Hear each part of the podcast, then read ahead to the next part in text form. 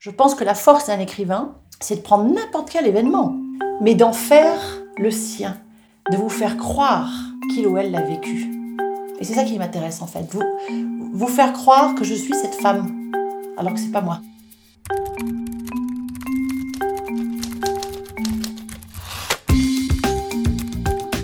Bloom, l'atelier d'écriture qui fait du bien, présente Stylo. Stylo. Stylo. Stylo. Dans l'arrière-cuisine des écrivains. Sur une idée de Florence Servan-Schreiber avec Fanny Talbérin.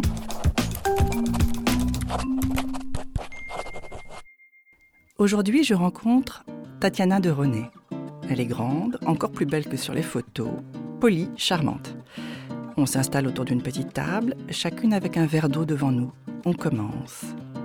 Et puis, il se passe quelque chose. Tatiana est habitée par son écriture. On l'écoute.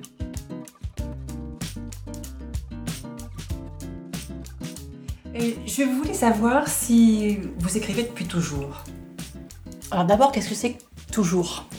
Depuis très très longtemps. Est-ce que vous avez l'impression d'avoir pris la plume extrêmement tôt? Mais oui, puisque j'ai commencé, je devais avoir peut-être 7-8 euh, ans. J'avais un journal intime, qui était hum, très intime, euh, où je, mettais euh, des choses très personnelles et j'étais assez terrifiée à l'idée qu'on puisse les voir.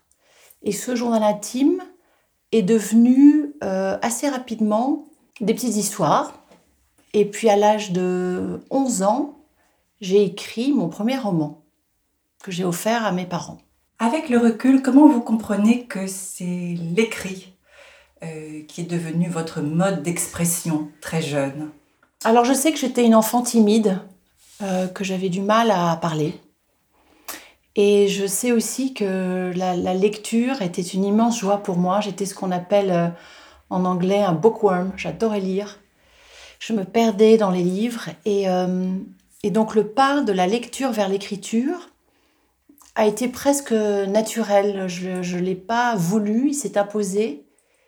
Et il m'a semblé que par l'écrit, justement, j'avais le droit de ne plus être cette petite fille timide et peut-être un peu mal dans sa peau et pouvoir euh, ouvrir la porte avec une clé d'un monde euh, qui n'appartenait qu'à moi. Donc c'était vraiment d'abord une, sensation de, de refuge. Euh, J'avais pas du tout prévu, dans un premier temps, de faire lire mon travail. Ça, ça a été un deuxième pas. Alors la première lecture, c'est à 11 ans quand vous avez offert euh, ce livre à vos parents Oui, je l'ai offert à ma mère qui, Dieu merci, a été euh, plutôt euh, positive parce que j'imagine que ça doit être un peu étrange de recevoir un, livre, surtout qu'il était assez long, il devait faire 80 pages. De la part de sa fille. Donc elle a été bienveillante et elle ne m'a pas dit que, que j'aurais pu faire mieux ou que c'était intéressant, mais voilà tout. Elle, m'a prise au sérieux. Je la remercie pour ça. J'avais compris que je voulais, euh, en tout cas, devenir écrivain à 11 ans. Et heureusement pour moi, personne de ma famille ne m'a rayonné. Tout le monde a dit Tatiana va être écrivain. Très bien. Et ça, c'est une décision que vous avez tout le temps maintenue, euh, une fois adolescente ou jeune femme en choisissant une carrière professionnelle. C'était le métier que vous alliez faire? Alors, c'était même pas une décision parce que euh, j'ai vraiment l'impression que c'était quelque chose qui, qui faisait partie de moi. C'était. En fait, c'était, euh, ça faisait partie de ma, vie. Je, je, je, je, ne pouvais pas imaginer faire autre chose. Alors, c'est vrai que j'ai fait des études littéraires c'est vrai aussi que j'ai eu des professeurs qui m'ont beaucoup encouragée, qui ont tout de suite remarqué que j'avais des bonnes notes euh, en rédaction, par exemple, et qui m'ont encouragée. Dont une, je me souviens très bien, euh, elle m'a dit, euh, bon, c'était à l'école bilingue, et, j'ai oublié de préciser que j'ai commencé à écrire en anglais, en fait parce que je suis moitié anglaise. Et elle m'avait dit, You're going to be a writer. Vous allez être un écrivain. Et, j'avais peut-être 12, 13 ans. Et j'étais, euh, j'étais très bouleversée par, euh, par cette, euh, cette remarque parce que je me suis dit, ah, et enfin, quelqu'un qui croit en moi, en plus de ma famille, ce qui est déjà beaucoup, mais quelqu'un qui ne me connaît pas, qui, qui, qui lit mon travail et qui est capable de dire. Elle, me, elle nous tendait les rédactions en fait comme ça Elle faisait des petites remarques à tout le monde, et moi, elle m'avait dit ça. You're going to be a writer. Ce premier livre, c'était un, récit, une fiction ou, ou complètement une autobiographique? C'était une fiction, c'était l'histoire d'une petite fille. Euh, ça se passait, j'avais été inspirée par Oliver Twist. Je mettais la barre très haut, hein. Charles Dickens. Euh, c'était l'histoire d'une petite fille qui avait perdu ses parents, qui avait 10 ans, qui vivait dans le Londres euh, de Dickens et qui est très malheureuse et qui se lie d'amitié avec un jeune ramoneur et elle va s'échapper avec lui sur les toits de Londres. Et j'avais été aussi très inspirée par Mary Poppins, évidemment. Et donc, elle va euh, partir vivre sa vie avec ce, ce jeune homme qui parle cockney. Et, et voilà. Donc, c'était pas du tout ma vie, hein, euh, loin de là. Mais déjà pas mal d'imagination, je pense. Quand euh, vous m'avez dit tout à l'heure que vous étiez un peu inquiète à l'idée d'être lue, euh, qu'est-ce que ça fait aujourd'hui d'être lu Est-ce que ça change les choses pour vous, ce regard renvoyé par, euh, par vos lecteurs dans votre manière Alors j'ai compris, j'ai compris deux choses en fait. Je crois qu'il faut se détacher du regard des autres. Euh, d'abord, il faut se détacher du regard de sa famille.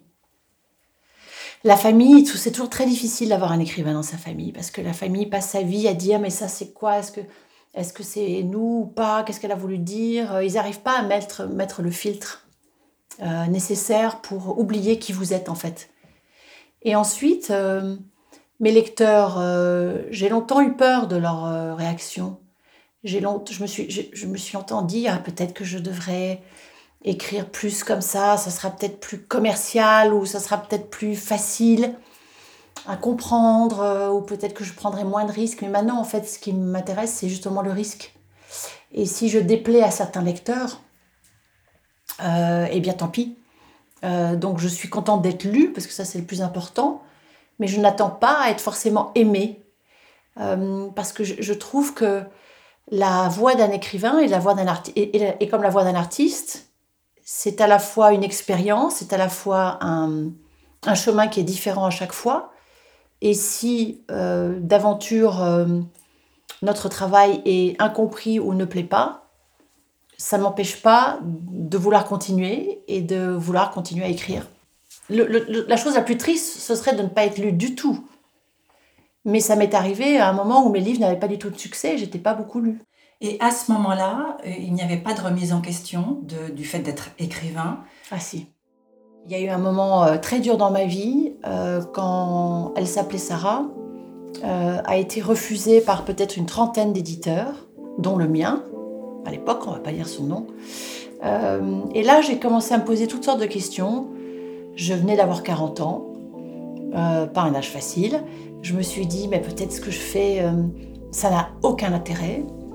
Surtout que les éditeurs, c'était peut-être donner le mot en me, disant des phrases du style, mais vous devriez écrire des choses plus légères, vous devriez écrire des choses plus sexy, essayez la euh, ça intéresse personne, euh, euh, ces, récits tellement sombres, ce petit garçon dans le placard, cette petite fille raflée, ça va jamais marcher, c'est pas du tout ce qu'on a envie de lire aujourd'hui.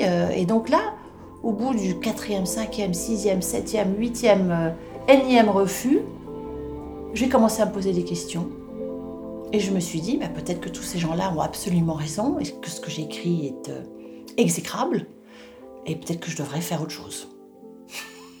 Alors, c'est la publication. Vous voyez, ça me donne la bouche, ça. c'est la publication de Sarah qui a permis de changer les choses. Après un long chemin de croix, parce que j'ai écrit Elle s'appelait Sarah en 2002 et il a été publié en 2007. Euh, mais j'avais, décidé d'arrêter d'écrire. J'avais annoncé à ma famille que j'allais arrêter d'écrire. Ils m'ont tous regardé avec des yeux ronds. Et j'ai expliqué que j'allais continuer à écrire peut-être pour les journaux, J'étais journaliste à l'époque déjà. Je travaillais aussi déjà sur des séries télé. Donc je me servais de ma plume. Je faisais des traductions, etc. Mais voilà, j'avais annoncé ça. Et mon mari m'a dit, mais c'est n'importe quoi. Tu as ça en toi, c'est impossible que tu arrêtes. Et puis un jour, quelqu'un a voulu de, ce livre. Et Louise Dormesson a voulu, a eu la folle idée de publier un livre que personne n'a voulu, mais ni elle ni moi avions pu euh, imaginer un instant ce qui allait se passer avec ce livre. Personne ne pouvait le prédire. Qu'est-ce qui se serait passé si vous aviez arrêté d'être publié? Est-ce que vous auriez continué à écrire? Oui, bien sûr, j'aurais écrit sous pseudo. D'ailleurs, je l'ai fait. J'ai publié un, recueil de textes très érotiques sous pseudo, qui a pas mal marché d'ailleurs, mais personne n'a su que c'était moi. Euh, oui, bien sûr, j'aurais continué. Euh, j'aurais changé de nom, je pense. Euh, j'aurais pris un nom, on n'aurait pas pu deviner que c'était moi. J'aurais continué, bien sûr, j'aurais continué. Parce que la vie sans écrire n'est pas imaginable ah mais c'est inimaginable. C'est comme si vous me disiez la vie sans marcher ou la vie sans manger. c'est impossible pour moi. c'est, D'ailleurs, je me, je me, demande toujours qu'est-ce qui m'arriverait si dans un accident, je perdais mes mains ou mes yeux? Alors je sais que maintenant on peut dicter des, romans, euh, enfin il y a toutes sortes de choses, mais je me dis toujours, mais mon Dieu, euh, ou alors si un jour je, me réveille et que je n'ai plus aucune imagination, idée, euh, Daphné du Maurier appelait ça brewing, to brew, c'est-à-dire comme, un, comme de l'eau qui, qui, est en ébullition sur, sur, sur le feu si je n'ai plus d'ébullition, mais je ne sais pas ce que je vais devenir. Il va falloir que je me recycle dans quelque chose, je ne sais pas quoi. Peut-être euh, chanteuse d'opéra, euh, euh, rockstar. J'aurais toujours, j'ai toujours voulu être Patti Smith, donc peut-être pas trop tard d'être Patti Smith. On a les mêmes cheveux. stylo. Stylo. Stylo. Stylo. Dans l'arrière-cuisine des écrivains. Comment, comment vous construisez vos romans ce que vous écrivez? Quel est le, cheminement? Alors c'est très difficile de vous répondre, euh, je veux dire de façon concise, parce que chaque roman est différent pour moi. Il y a eu euh, des romans où j'ai été obligée de suivre une trame, qui sont ceux qui euh, ont emprunté des chemins historiques, comme par exemple Elle s'appelait Sarah, Rose, qui racontait la destruction de Paris par, par Haussmann. Euh, et même euh, mon, roman, mon, livre sur Daphné du Maurier, qui était sa vie. Donc là, j'étais obligée de mettre mes pas dans les pas de quelqu'un. Euh, il y a eu d'autres livres où j'ai dû faire un plan très détaillé, comme par exemple Sentinelle de la pluie, qui décrit la crue de la Seine, mais aussi la crue des émotions d'une famille. Donc il fallait que je fasse suivre la montée des eaux par la montée des sentiments, donc c'était très chronométré. Et puis il y a eu d'autres romans comme La mémoire des murs par exemple, et celui que je suis en train d'écrire, qui sont comme des périscopes qui arrivent comme ça dans des endroits totalement hallucinants euh, que je n'ai pas envisagé ou je ne sais même pas comment je me retrouve là-dedans, mais c'est à la fois fascinant et assez terrifiant et je ne sais pas très bien où je vais, mais tout ce que je sais, c'est que je sais quelle histoire j'ai envie de raconter, mais je n'ai pas de plan. Je ne fais pas partie de ces écrivains qui ont les mêmes euh, techniques de travail, ça ne m'intéresse pas en fait. Et alors, quand c'est le périscope, les personnages se construisent comment? Euh, C'est toujours le personnage qui arrive en premier. Et j'arrive à voir très clairement ce personnage. Je sais quel âge il ou elle a. Je vois euh, physiquement cette personne. Mais je la connais pas si bien que ça, en fait. En fait, ça m'intéresse pas de tout savoir. Parce que j'ai l'impression que si je sais tout à l'avance, je vais emprunter des sentiers euh, très usés. Donc, ce qui m'intéresse avec cette méthode périscope, justement, c'est d'aller chercher des émotions qui sont les miennes, sans faire de l'autofiction. Je pense que la force d'un écrivain, c'est de prendre n'importe quel événement, mais d'en faire le sien, de vous faire croire qu'il ou elle l'a vécu. Et c'est ça qui m'intéresse en fait, vous, vous faire croire que je suis cette femme, alors que c'est pas moi. Alors, ce n'est pas vous, mais est-ce que ça vous permet de mieux vous comprendre? Oui et non.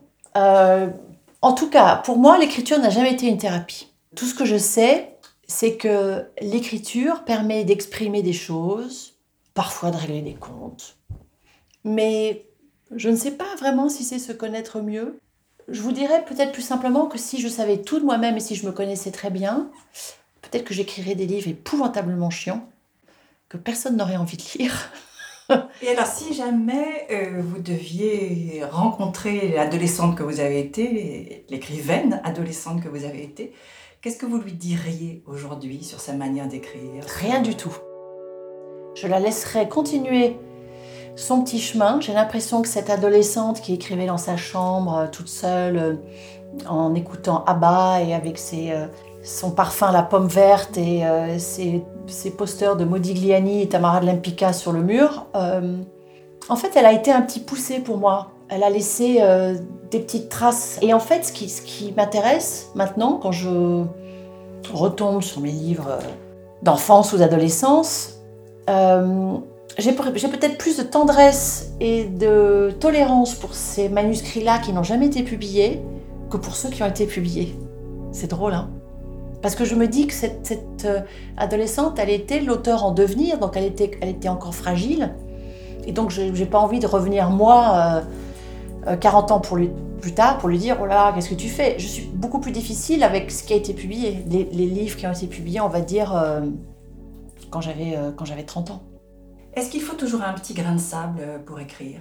Ah, Il en faut même deux ou trois. Moi, j'ai besoin du grain de sable parce que j'ai l'impression qu'il fait naître une espèce de petite perle dans mon huître qui est mon cerveau. Et même si cette perle est inégale et qu'elle ne brille peut-être pas comme il faudrait, au moins elle a, elle a poussé euh, à partir de quelque chose de fragile. Et c'est ça qui m'intéresse aussi dans l'écriture. C'est la fragilité de la vie, en fait. C'est le moment où tout bascule. Euh, c'est notre côté sombre. C'est tout ce qu'on n'a pas envie de se dire. C'est tout ce qu'on n'a pas envie de voir. C'est ça qui m'intéresse dans l'écriture. C'est pas raconter euh, tout va bien, on est heureux. je pense que dans ma vie, c'est ce que j'essaye de faire. J'essaye d'être heureuse, j'essaye d'attraper ces moments de bonheur. Mais dans mes livres, je vais courir après euh, tout ce qui nous fait peur. Le grain de sable est, est toujours là. Qu'est-ce que ça vous fait d'écrire? Physiquement Oui, physiquement, émotionnellement. Qu'est-ce que vous ressentez quand vous écrivez? Alors, c'est drôle parce que quand j'étais petite, euh, j'écrivais au lieu de faire mes devoirs. Voilà, j'étais seule à mon bureau, je me concentrais. Ensuite, j'ai longtemps dû euh, aller chercher des moments de concentration parce que dans ma vie de famille, et puis j'avais aussi un, un travail, je travaillais en tant que journaliste, donc j'avais pas beaucoup de plages d'écriture pour moi. Donc il fallait toujours que je les vole en fait. Je travaillais souvent la nuit ou le matin tôt. Donc maintenant j'ai le temps, mais beaucoup de gens pensent qu'un écrivain attend l'inspiration, ce qui est entièrement faux. Et je rejoins Stephen King, à qui on demande souvent la question How do you write? Il répond I just sit down and write. Et c'est vrai, c'est un acte physique, cérébral, mais on se sent très bien en fait. C'est, presque comme une drogue. C'est vraiment une drogue.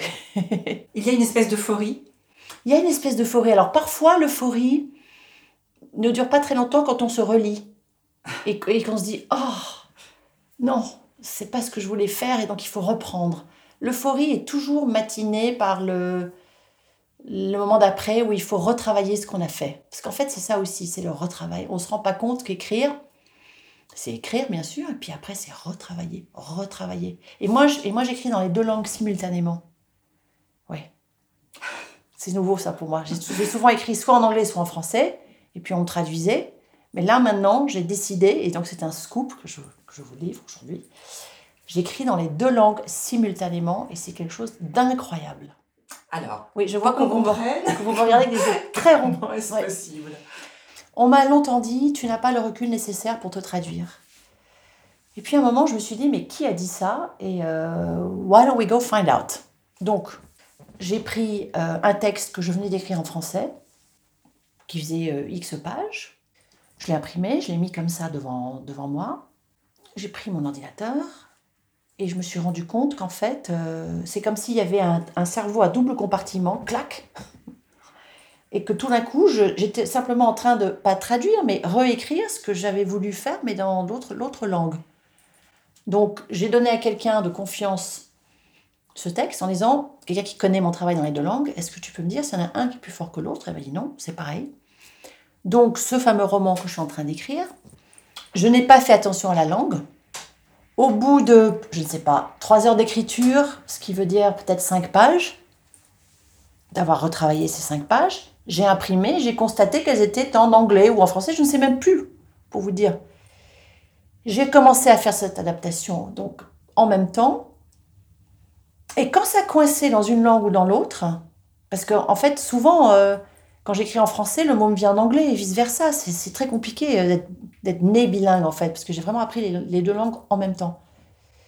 Et donc, en fait, je me suis rendu compte que j'étais comme une espèce d'abeille très gourmande qui avait deux ruches et qui allait chercher le meilleur des deux langues pour faire un texte à deux têtes, mais qui a une exigence dans les deux langues. C'est-à-dire, s'il n'était pas content d'une tournure de phrase en français, eh bien, je la bidouillais ou je la trafiquais en anglais jusqu'à ce qu'elle corresponde à ce que je voulais, faire en français. Et j'ai trouvé, je trouve cette expérience incroyable. Et c'est ce que je fais en ce moment. Et je me demande comment je vais pouvoir revenir à avant. Est-ce que vous avez l'impression qu'il y a des colorations différentes, que c'est pas exactement la même chose, la version anglaise et la version française? C'est trop tôt pour vous répondre parce que le, livre est encore très jeune, hein. il n'a qu'une une cinquantaine de pages, donc 100 fois 2, c'est ce que je peux vous dire. C'est que quand je relis ces deux textes, j'ai voulu faire en sorte qu'ils soient parfaitement identiques. Et je me suis creusé la cervelle pour qu'ils le soient. Mais en même temps, ça n'a jamais été rebarbatif. C'est-à-dire que ça m'a permis d'explorer des tournures d'écriture auxquelles j'aurais peut-être pas pensé dans une langue ou dans l'autre, parce que j'étais seulement dans une langue et pas dans l'autre. Mais tout ce que je sais, c'est que j'ai l'impression, moi, d'avoir mis un turbo dans mon moteur.